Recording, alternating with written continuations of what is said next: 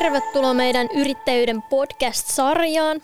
On Henna Suortti, vastavalmistunut palvelumuotoilija XAMKista ja mulla on täällä vieraana Antti Villanen. Sä oot yksi Nitro Gamesin perustajista ja sit sulla on pohjalla ihan alkutaipaleelta digitaalista markkinointia. Ja voisiko sanoa, että sä oot eräänlainen sarjayrittäjä? No kyllä näin voi asia sanoa. Tota, mitä sulle yrittäjyys tarkoittaa? Minusta yrittäjyys on, se on enemmän kuin uravalinta, se on, se on elämäntapa, se on tapa toteuttaa itseään, se on ehkä mielekkäin tapa toteuttaa itseään ammatillisesti. Yrittäjyys on valtaa ja vastuuta omasta hyvinvoinnista laajasti ajateltuna elämästä, työelämästä ja toki vastuuta sitten mahdollisista työntekijöistä. Ja yrittäjyys tuottaa niin kuin tähän lähiympäristöön paljon hyvää verokertymiä, hyvinvointia, työpaikkoja. Yrittäjyys sitten laajemmalti ajateltuna myös muuttaa maailmaa. Uudet innovaatiot, uudet teknologiat, kaikki tällaiset syntyy yrittäjyyden, yrittäjyyden pohjalta. Minusta sitten vielä niin kuin yrittäjyyttä leimaa usein sellainen kyky ottaa riskejä, kantaa vastuuta, löytää uusia tapoja vanhoihin tai olemassa oleviin ongelmiin, olemassa oleviin haasteisiin, uudenlaisiin, uudenlaisiin tapoja.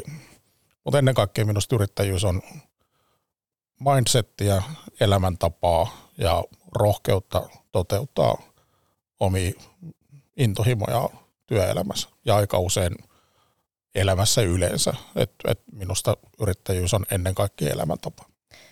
Mitä kun me katsoo opiskelijat tätä podcastia, niin kun sä sanot, että yrittäjä ottaa riskejä ja pitää olla vastuullinen, moni saattaa vähän aristaa tätä, niin olisiko sinulla mitään vinkkiä, että kannattaako yrittäjyyttä niin sanotusti pelätä? No ei minusta tota, riski, suurempi riski, vaikka jos työpaikkaa ajattelee, niin on siinä, että olet muilla töissä. Silloin saat muiden – päätösten armoilla sun, sun työsuhteen jatkuvuus tai sun työpaikka tai, tai mikrotasolla sun, koska pidät kesälomat, niin on, on muiden ihmisten päätettävissä ja yrittäjänä sulla on vastuu ja toki sitten se valta kaikkeen tähän ja mä uskoisin, että yrittäjänä on niinku loppupeleistä riskit on, on pienempiä kuin työntekijänä tänä päivänä. Me nähdään koko aika uutisista liike-elämän uutisointia, missä yksi yritys kasvattaa henkilöstömäärää, kun toisella on YT-neuvottelut ja siellä sitten yksittäiset työntekijät on aika pelinappuloina siellä, siellä kokonaisuudessa. No miten sun oma yrittäjyyspolku alkoi? Olit sä nuori silloin, opiskelit sä?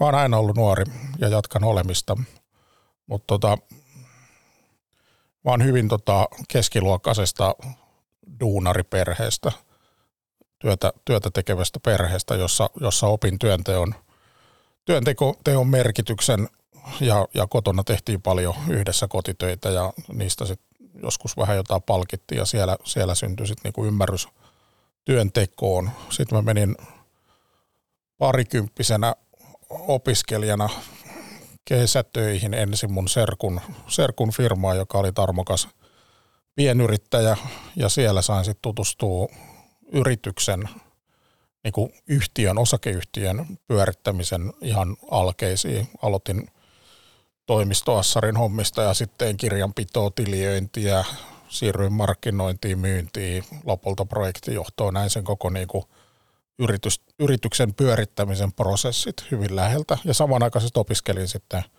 ammattikorkeakoulussa samoin, samoin tota aiheita, ja sitten lähdin itse omalle yrittäjätaipaleelle 21 vuotta sitten.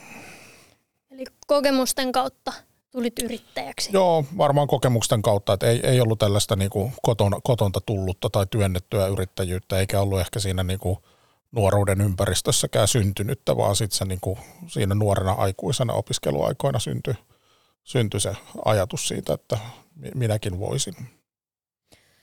Miten yrittäjyydestä puhutaan myös eri termeen on olemassa tämä termi startup. Opiskelijoillekin se saattaa niin kuin, tuoda mieleen sen asian eri tavalla. Miten sä määrittelisit startupin?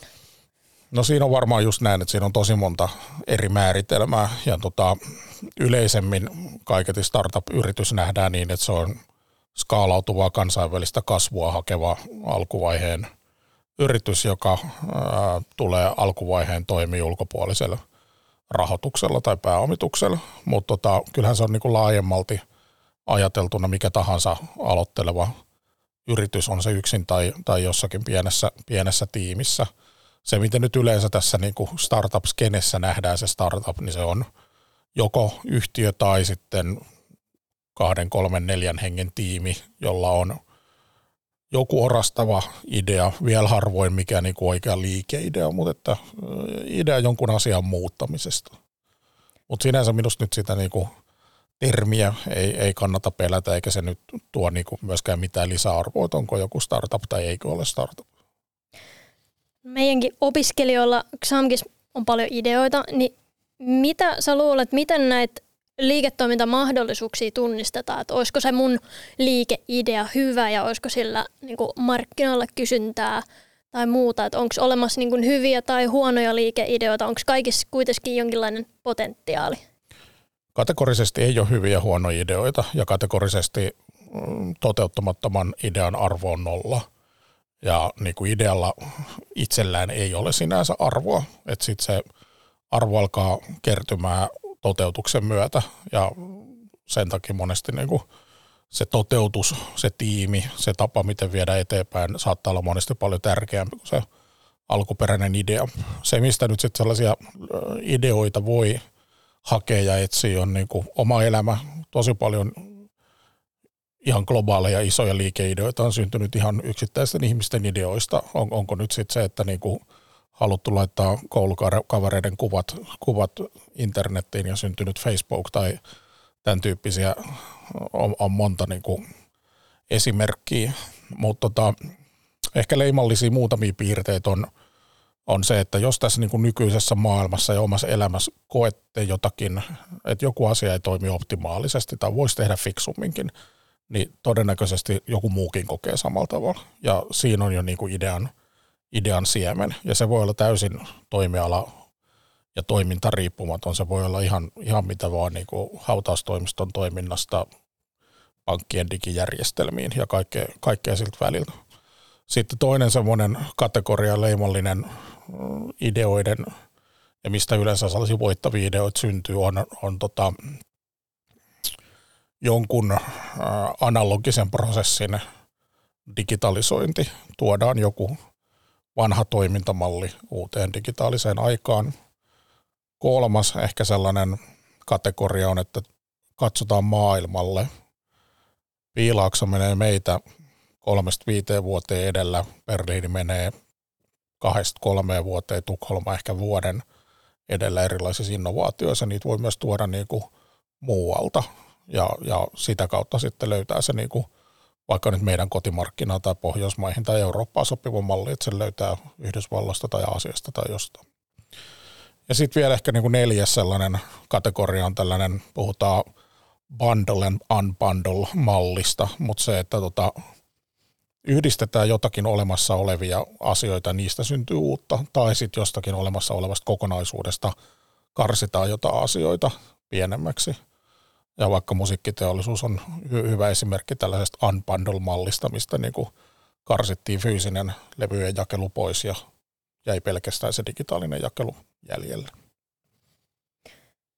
Eli jos joku sanoo, että sun omasta ideasta ei, ei kannata lähteä tuollaista toteuttaa, niin siitä ei kannata lamaantua. Ei missään tapauksessa. Ja tota, varmaan sanoit sen tärkeimmän sanan siinä on se toteuttaminen. Kyllä. Että sillä idealla sinänsä nyt niinku maailmassa on täynnä pöytälaatikoista toteuttamattomia ideoita, jotka on arvottomia, kunnes joku alkaa sitä toteuttaa. Ja siitähän lopulta se niinku markkina sen kertoo, että onko se idea riittävän hyvä, että joku edes on kiinnostunut ja sitten niinku, riippuen sitten kuinka moni on kiinnostunut, niin sitten voi tulla menestystuote tai, tai jäädä pienen piirin tuotteeksi.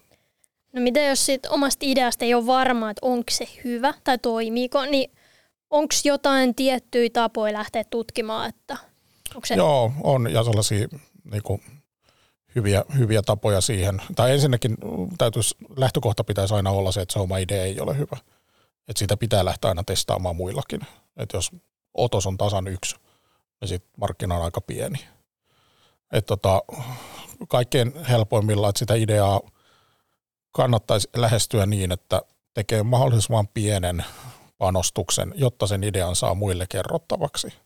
Se voi olla yksi kuva, se voi olla kolme riviä tekstiä, se voi olla pätkä koodia, se voi olla 3D-printattu prototyyppi, jos se on fyysinen tuote. Se voi olla mikä tahansa muovailusavusta tehty esimerkki, mutta yhtä kaikki tekee mahdollisimman pienen panostuksen, jotta pystyy selittämään muille, että mikä tämä asia on.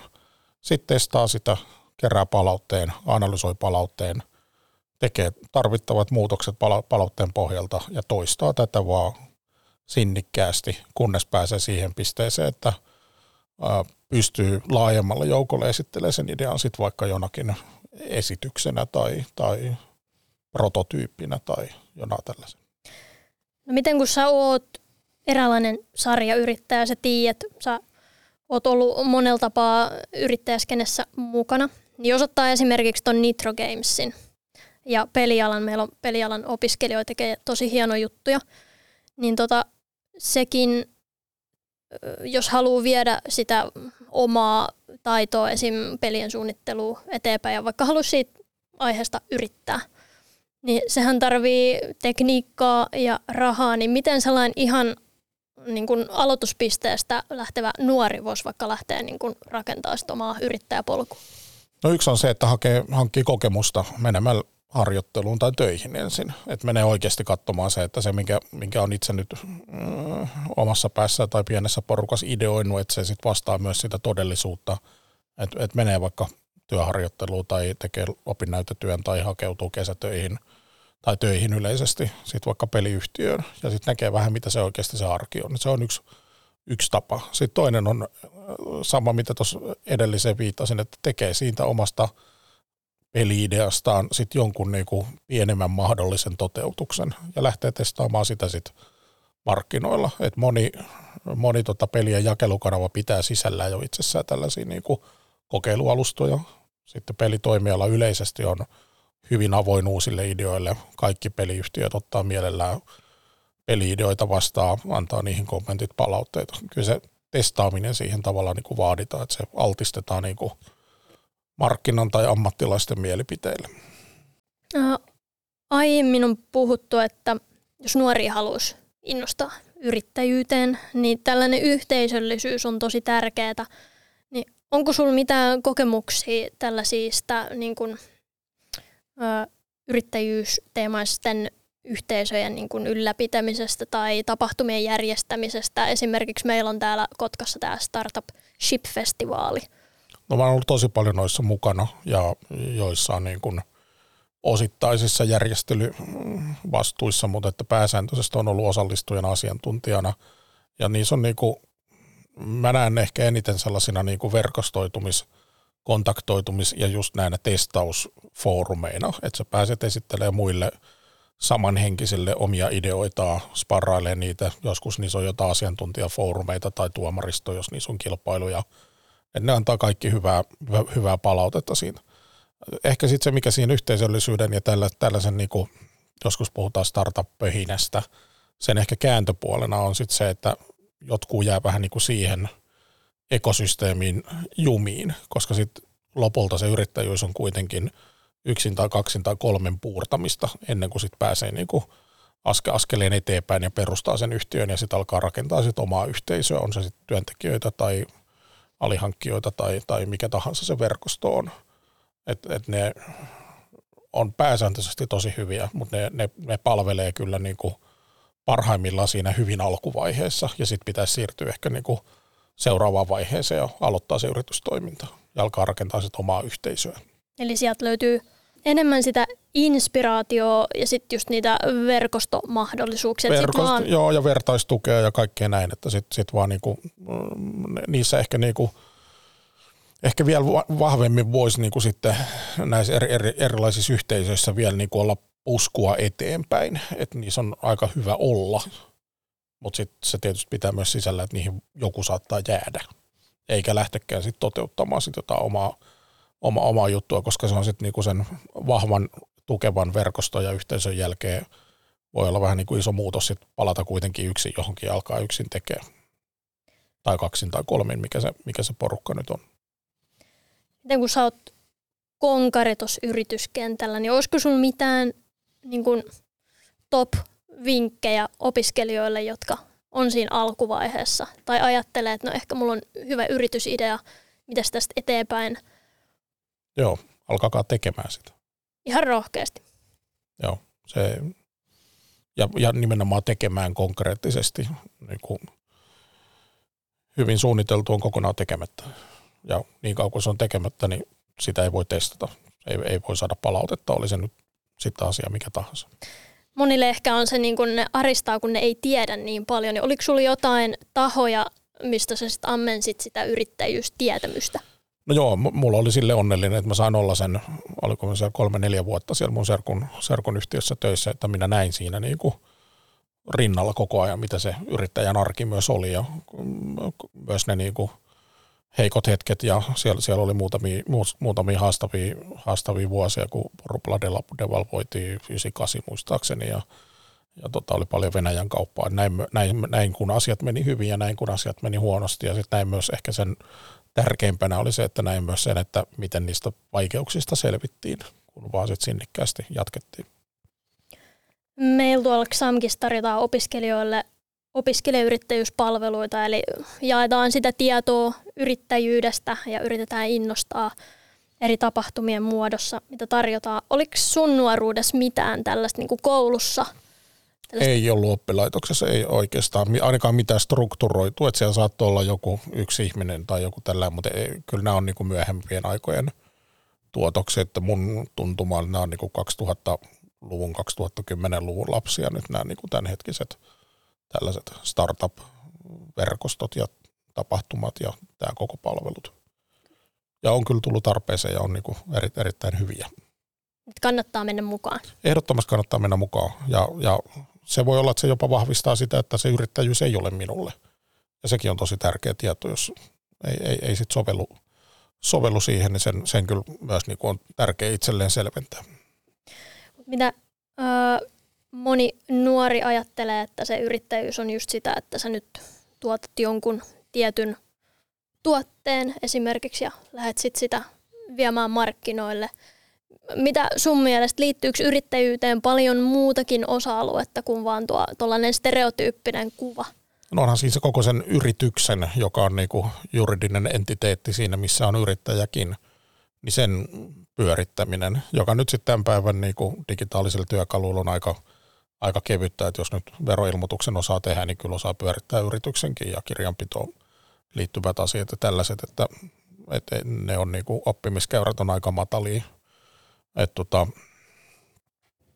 mutta kyllä se niin alkuvaiheessa se pää, pää, pää tavallaan pointti on siinä, että sulla on joku tuote tai palvelu, ja se tuote voi olla sinä itse, tai palvelu voi olla sun tekemä joku asia, niin senhän sun pitäisi saada jotenkin niin arvokkaaksi, että joku on jollakin tapaa halukas maksamaan siitä.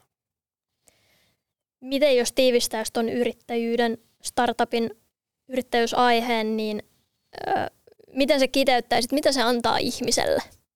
Täydellisen vapauden, täydellisen vastuun. Se antaa oman arvon tuntoa, onnistumisia, posketonta epätoivoa, tuskaa tulevaisuudesta, epävarmuutta rahoista ja sitten niitä voittamisen tunteita ja, ja, ja tota, varmaan kaikkein tärkeintä on se niinku itsetunto ja itse pärjäämisen kokemus. Olisiko sinulla vielä jotain, mitä sä haluaisit sanoa meidän opiskelijoille ja osaajille? No varmaan meidän koko yhteiskunta tarvii uusia yrityksiä, yrittäjiä, se on loistava tapa toteuttaa itseään. Se on loistava tapa hyödyntää kaikki niitä oppeja, mitä, mitä olette saanut. Se on loistava tapa oppia. Joka päivä oppii uusia asioita. Ja vahva kannustus ja apu on saatavissa monesta eri lähteestä. Yksin ei tarvi jäädä, vaikka yksin täytyy hetkittäin olla. Hei, kiitos Antti Villanen, kun olit mukana. Kiitos. Yes. Kiitos teille, kun olitte kuuntelemassa. Kiitos.